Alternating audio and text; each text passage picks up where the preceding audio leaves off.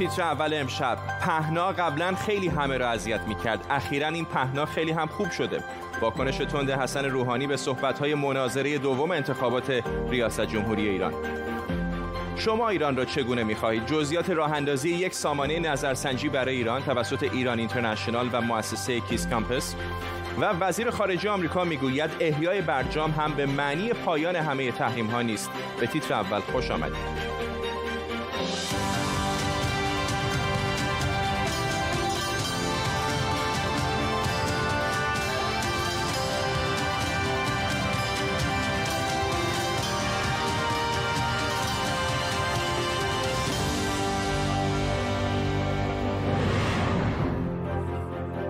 سلام و وقت بخیر. حسن روحانی به سخنان بعضی نامزدها در مناظره دوم به شدت تاخته. رئیس جمهوری ایران با تنه از اینکه در چند روز گذشته نامزدها به یاد زنان و اقوام و اقلیت ها افتادن گفته با شعور مردم بازی نکنید.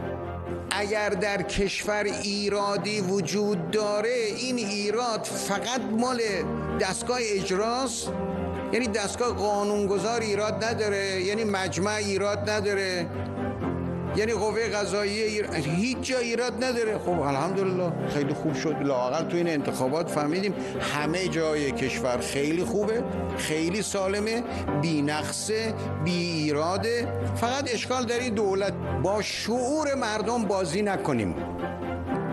مناظره سوم و در واقع آخری مناظره نامزدهای انتخابات ریاست جمهوری 1400 قراره که شنبه 22 خرداد ماه برگزار بشه. در طول برنامه با تیمی از کارشناسان و خبرنگاران این خبر و خبرهای دیگر رو بررسی می‌کنیم. اما پیش از همه بعضی نظرسنجی ها میگن خیلی ها حتی مناظره اول رو هم ندیدن. اما نامزدها دیشب هم از این فرصت برای حمله به یکدیگه استفاده کردن. در این مناظره تقریبا همه نامزدها به صدا سیما به خاطر شیوه پخش مناظره و برنامه های انتخاباتیشون انتقاد کردن. البته قرار بود در این مناظره به موضوعات فرهنگی هم پرداخته بشه که تقریبا حرف چندانی در این باره زده نشد. در عوض بازم داستان مدرک دکترا ابراهیم رئیسی مطرح شد. رئیسی از بداخلاقی در این باره شکایت کرد و گفت مدرک تحصیلیش رو در رسانه های اجتماعی منتشر کرده.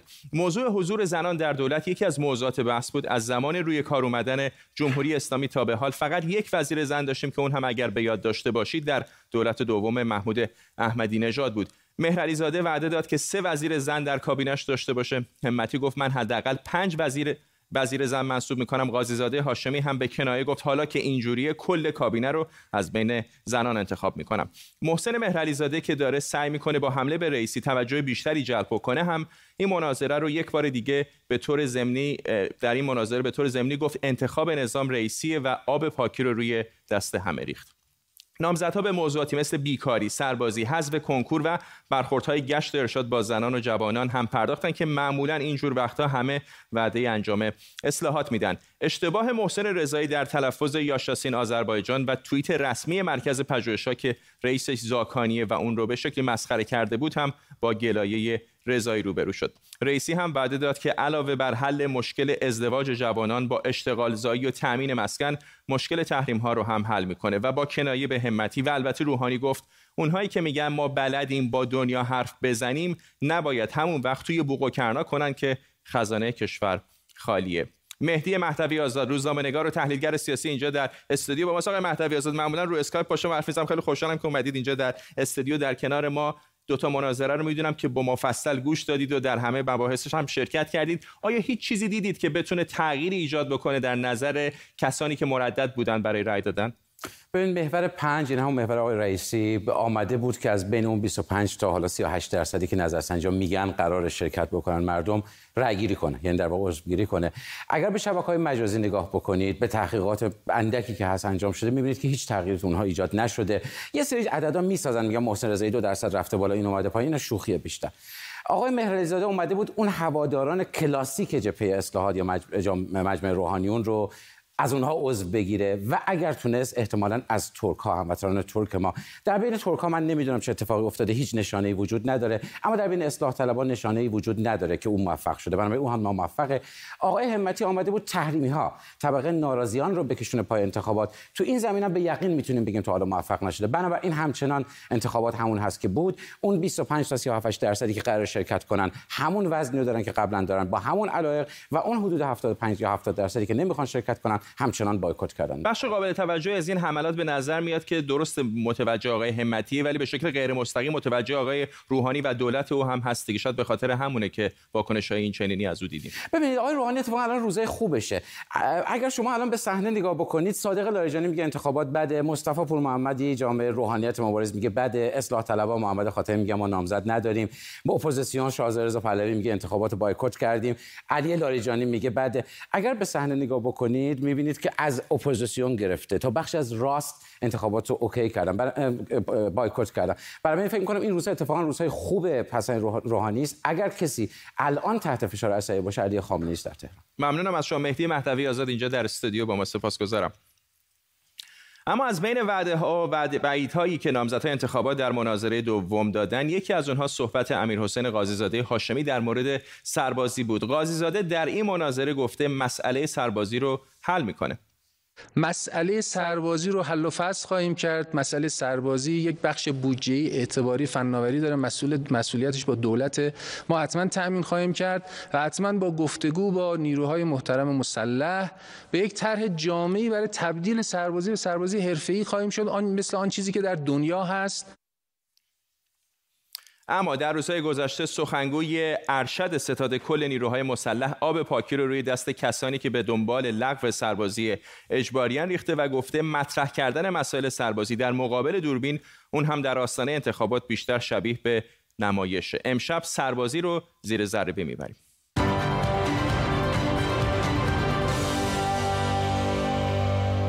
اردیبهشت سال 1346 محمد علی بکسور آمریکایی که در ایران به محمد علی کلی معروف بود در صف سربازان آماده اعزام به خدمت منتظر ایستاده بود. افسر ارتش آمریکا سه بار اسم اون رو صدا زد تا قدم جلو بذاره و آمادگیش رو برای خدمت سربازی اعلام کنه و او هر سه بار از انجام این کار امتناع کرد.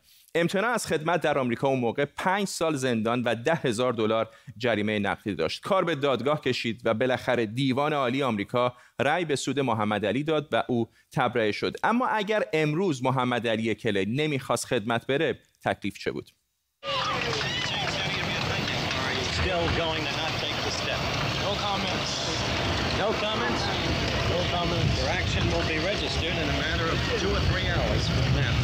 Still no comment. You're registered here and not now. But you know that you're not going to take the step. Is that not true? No comment. تاریخ خدمت سربازی رو میشه تا تمدن بابل عقب برد و رد پاش رو در قرون وسطا و استفاده از برده ها به جای سرباز در ارتش در امپراتوری عثمانی هم دید اما تاریخ خدمت نظام وظیفه عمومی در دوران مدرن به انقلاب فرانسه برمیگرده. فرانسه بعد از انقلاب خدمت رو اجباری کرد تا جمهوری رو از حکومت‌های شاهنشاهی اطراف محافظت کنه. ارتش فرانسه و رویه خدمت اجباری تا مدتها الگویی برای دیگر کشورهای جهان شد. این نقشه که پشت سر من می‌بینید نقشه فعلی سربازی در جهان آبی ها کشورهایی هستند که در اونها سربازی اجباری نیست. الان کسی رو برای سربازی توی آمریکا مثلا احضار نمی‌کنن چه برسه به بازداشت و دادگاه. اگر اروپا رو نگاه بکنید می‌بینید که به غیر از سه چهار تا کشور جایی سربازی اجباری نیست. نارنجی ها در صددن که خدمت اجباری رو لغو کنن و زردها هم اجبار برای سربازی به صورت محدود اعمال می‌کنن. مثل مکزیک که اگر خوششانس باشن و توی قرعه کشی اسمشون در نیاد معاف میشن. کلا کمتر از سی کشور قرمزن که سربازی در اونها اجباری فنلاند و سوئیس و اتریش در اروپا که البته در این سه کشور مختارید سربازی نرید و به جاش خدمات اجتماعی دیگری انجام بدید. در کره شمالی و جنوبی و اسرائیل و ایران هم که سربازی اجباری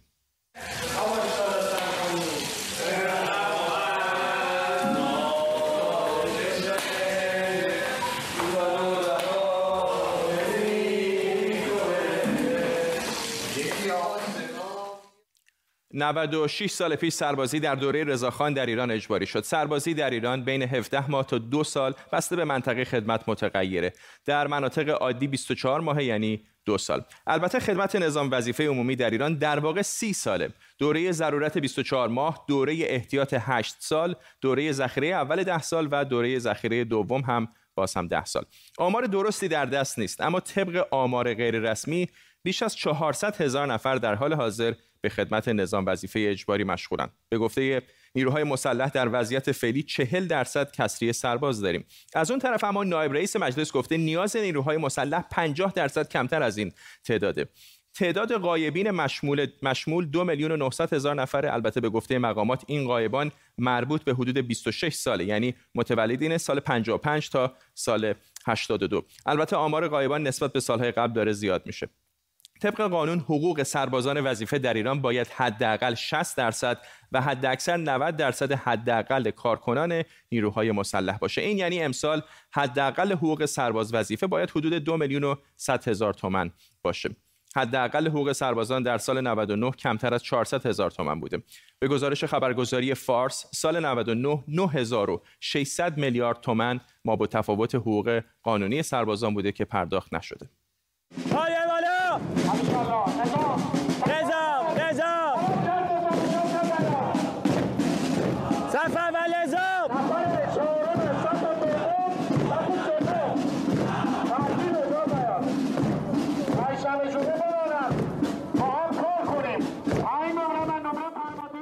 چون آمار مشخصی وجود نداره تاثیر سربازی بر اقتصاد و فرهنگ جامعه هم مشخص نیست. مخالفان خدمت اجباری میگن سربازی اجباری تله فقر ایجاد می‌کنه و باعث هرز رفتن نیروهای جوان میشه. مثلا سال 96 آماری وجود داشت که 35 درصد سربازان تحصیلات دانشگاهی داشتند. مخالفان اما میگن سربازی مانع ازدواجه و تاکید زیاد بر نیروی انسانی مانع پیشرفت فناوری در ارتش و البته موجب بروز های روحی و روانی مثل خودکشی و اعتیاد سربازان. موافقان خدمت اجباری موضوع امنیت و دفاع از کشور رو مطرح می‌کنن و اعتقاد دارند برای اختیاری شدن سربازی و تشکیل ارتش حرفه‌ای نیاز به مطالعه و بودجه است. خیلی از مقامات هم اعتقاد دارند سربازی اجباری باعث نارضایتی، فرار از خدمت، مهاجرت و حتی خرید معافیت از راههای غیرقانونی شده. مثلا سال 93 اعلام شد 95 فوتبالیست معافیت جلی دارند که بعد از بررسی کارت معافیت 13 نفرشون باطل شد. کارزارهای زیادی برای متقاعد کردن مسئولان ایران به لغو سربازی اجباری فعالن. آیا چوب خط کشیدن روی دیوارهای خوابگاه ها و واکس زدن اجباری پوتین های سربازی روزی به پایان می‌رسه؟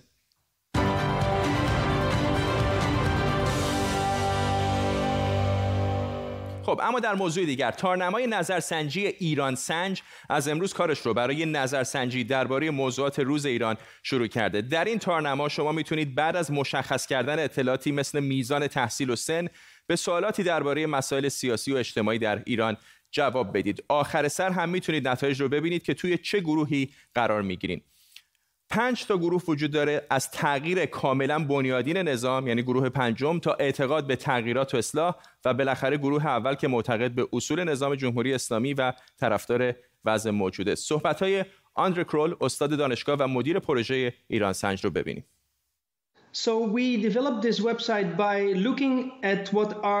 ما وبسایت نظرسنجی ایران سنج رو بر اساس این سوال طراحی کردیم که در حال حاضر اصلی ترین مسائل و مشکلات ایران چیه؟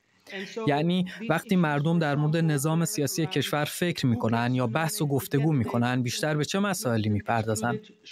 مسائلی مثل این که چه کسایی می‌تونن نامزد ریاست جمهوری بشن چه کسایی می‌تونن صلاحیت نامزدها رو تایید کنن آیا باید همه پرسی برگزار بشه و آیا نیروهای نظامی باید در تصمیم گیری های سیاسی و انتخابات دخالت داشته باشند و اینکه نقش مذهب در سیاست چی می‌تونه باشه؟ این سوالاتی بود که ما بر اساس تحقیقات و نظرسنجی های قبلی در ایران به اونها رسیده بودیم که در واقع مهمترین و جالبترین مسائل روز در ایران هم هستند.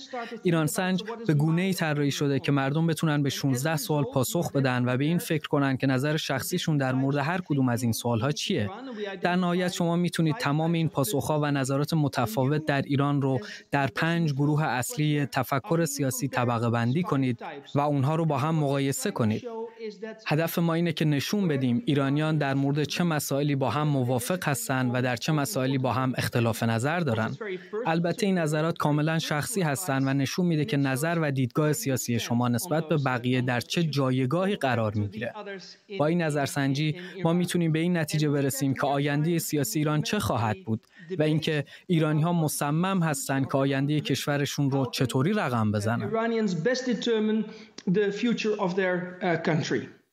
آرش غفوری تحلیلگر سیاسی و یکی از مسئولان همین پروژه اینجا در استودیو با ما. آقای غفوری اونطوری که من متوجه شدم در واقع این یه چیزی شبیه یک دماسنج سیاسیه که نشون میده که چقدر مثلا طرفدار براندازی نظام جمهوری اسلامی هستید یا چقدر طرفدار بقاش هستید یا جایی مثلا اون وسط قرار گرفتید بین استمرار طلبان یا اصلاح طلبان. حالا هر لغتی که بخوان بینندگان ازش استفاده می‌کنم. درسته؟ بله یه پلتفرمه. این یه پلتفرمیه که شما اگر بخواین وارد این پلتفرم بشین به یک سری سوال جواب میدین همونطور که آنجا گفت. و وقتی که این سوالا جواب بدین آخرش به شما میگه که خودتون تو هر کدوم از این پنج دسته در کجا قرار می‌گیرین. در این حال به شما میگه که خودتون اصلا این ژنتون برای بقیه گروه ها چجوریه؟ یعنی مثلا اگه مثلا دسته یک 70 درصد این ممکن از دسته دو هم 20 درصد توی شما باشه. و در نهایت اون دماسنجی که به شما نشون میده که چطور خودتون رو می‌تونید ببرین سمت چپ سمت راست که بسته به اینکه طرفدار وضع موجود هستین یا به قول معروف می‌خواین ادامه دنبال تغییر خواهید می‌بینم که پشت سر ما دارن این سایتش هم نشون میدن فعلا ایرانسنج.org هست. آدرس شمارهش هم اون پایین می‌بینید درشت نوشتن 2044 78 70 60 50 40 اینو اگر در واتساپتون اضافه بکنید و کلمه شرکت رو بزنید می‌تونید در این نظرسنجی در واقع شرکت بکنید و ببینید کجای فضای سیاسی ایران قرار گرفتید. می‌دونم که یک سری سوالاتی رو هم انجام دادید قبل و بعد از مناظره. تعریف بکن که داستان اون از چه قرار آره ببین این سالها از این سالهای در میاد که ما اصلا از قبل داشتیم این سالها رو. یعنی این سری سالها رو مورد سنجش قرار بودیم و در نهایت به این سالهای نهایی که اینجا شما می‌بینید رسیدیم. و بعد از تحلیل آماری و طبقه بندی افراد بر اساس جوابهایی که به این پرسش دادن افراد طبقه بندی کردیم به گروه‌های مختلف. حالا سوالات مختلفی هم غیر از اون هفت سوال رو قبل از اینکه بحث انتخابات هم پیدا می‌کرد. قبل از زمان اعلام نتایج رد صلاحیت ها و همون هفت سال رو بعد از اعلام زمان نتایج رد صلاحیت هم مورد سنجش قرار دادیم. تا ببینیم اصلا این اعلام نتایج رد صلاحیت تاثیر در پاسخ مردم داریم رو صفحه می‌بینیم. خیلی به نظر تفاوت معناداری نداره اونقدر نه؟ چرا؟ یه سری سوالات داره. البته این سوال سوالیه که در مورد اینکه رفراندوم هست که اصولا همه یعنی بخش زیادی از مردمی که شما در مسائل مهم بخواید مشکل رو از طریق یک همه پرسی حل کنیم تقریبا اکثر موارد مردم باش موافق هستن. اما مسائلی هم هست که اینطوری نیست. مثلا به عنوان مثال سوالی داشتیم در اینکه تمام گروه شورای نگهبان حق داره تا صلاحیت نامزدهای انتخاباتی رو رد کنه حتی اگه نامزدها شرایط قانونی برای کاندیدا شدن داشته باشن. شما می‌بینید تو قبل از رد صلاحیت ها 46 درصد موافق این بودن و 50 درصد موافق. و نظرسنجی که ما بعد از رد صلاحیت انجام دادیم تفاوتشون شده 33 درصد به نفع کسی که مخالف این امر هستن. یعنی 63 درصد گفتن که نه این حق رو نداره. و 33 درصد هم گفتن چرا این حق رو داره. خب این رو در مورد سال دیگه مرتضی و شورای نگهبان هم به همین طریق ما توی نظرسنجیمون داشتیم. اگه سالهای بعدی هم برن من می‌تونم در پشتشون در موردشون توضیح بدم. این که سال رفراندوم بود که خیلی توافق خاصی نکرده قبل از برگزاری نظرسنجی اول و نظرسنجی دوم یعنی قبل از رد صلاحیت و بعد از رد صلاحیت. این سالی بود که ما پرسیدیم اگر نامزدی در انتخاب باشه که به نظر سپاه پاسداران می‌تونه آرمان ها و ایده های انقلاب رو محقق کنه آیا سپاه می‌تونه در روند انتخابات دخالت کنه؟ اصولا مردم کلا این مخالف بودن اما تفاوتشون یه مقدار بیشتر شده بود. همینطور اینم سال نظامی دیگه در مورد فعالیت مثلا ارتش سپاه در دخالت در امور انتخابات که حق ندارن که اکثرا اعلام موافقت کرده بودن. سال جالب دیگه داشتیم که هر فرد ایرانی بدون توجه به جنسیت یا مذهب باید اجازه داشته باشه که در انتخاباتی کاندیدا بشه که الان می‌بینین 78 درصد بازم تفاوت نکرده اصولا مردم موافق هستن. و این سال سال خیلی دو قطبی ما بود. هر نامزد انتخابات ریاست جمهوری حتما باید مرد و مسلمان باشه. قبل از انتخابات موافقا یه مقدار بیشتر از مخالفا بودن قبل از رد صلاحیت ها و بعد از اون مخالفا یه مقدار با فاصله کم. ممنونم از شما آرش غفور اینجا در استودیو. با ما گمان می‌کنم اون صفحه آخر واقعا جالب هستش که یه دماسنجی به شما نشون میده که کجا ایستادی میگه شما کجا این با خودتون چند چند دیگه آره دیگه خیلی اوقات مثل ورزش آدم فکر می‌کنه مثلا 70 کیلو هم 80 کیلو هم تا رو ترازو نری دستت نمیاد که دقیقاً کجا ایستادی. ممنونم از شما. آرش غفور اینجا در استودیو. با ما این رو هم اشاره بکنم که فردا 9 شب وقت تهران بیننده برنامه جدید تریبون با همکارم نادر سلطانپور از ایران اینترنشنال. باشید همزمان با پخش زنده این برنامه شما هم می‌تونید به اتاق ایران اینترنشنال در Clubhouse برید و سوالهاتون رو با مهمانان این برنامه مطرح کنید. فردا شب ساعت 9 شب به وقت تهران.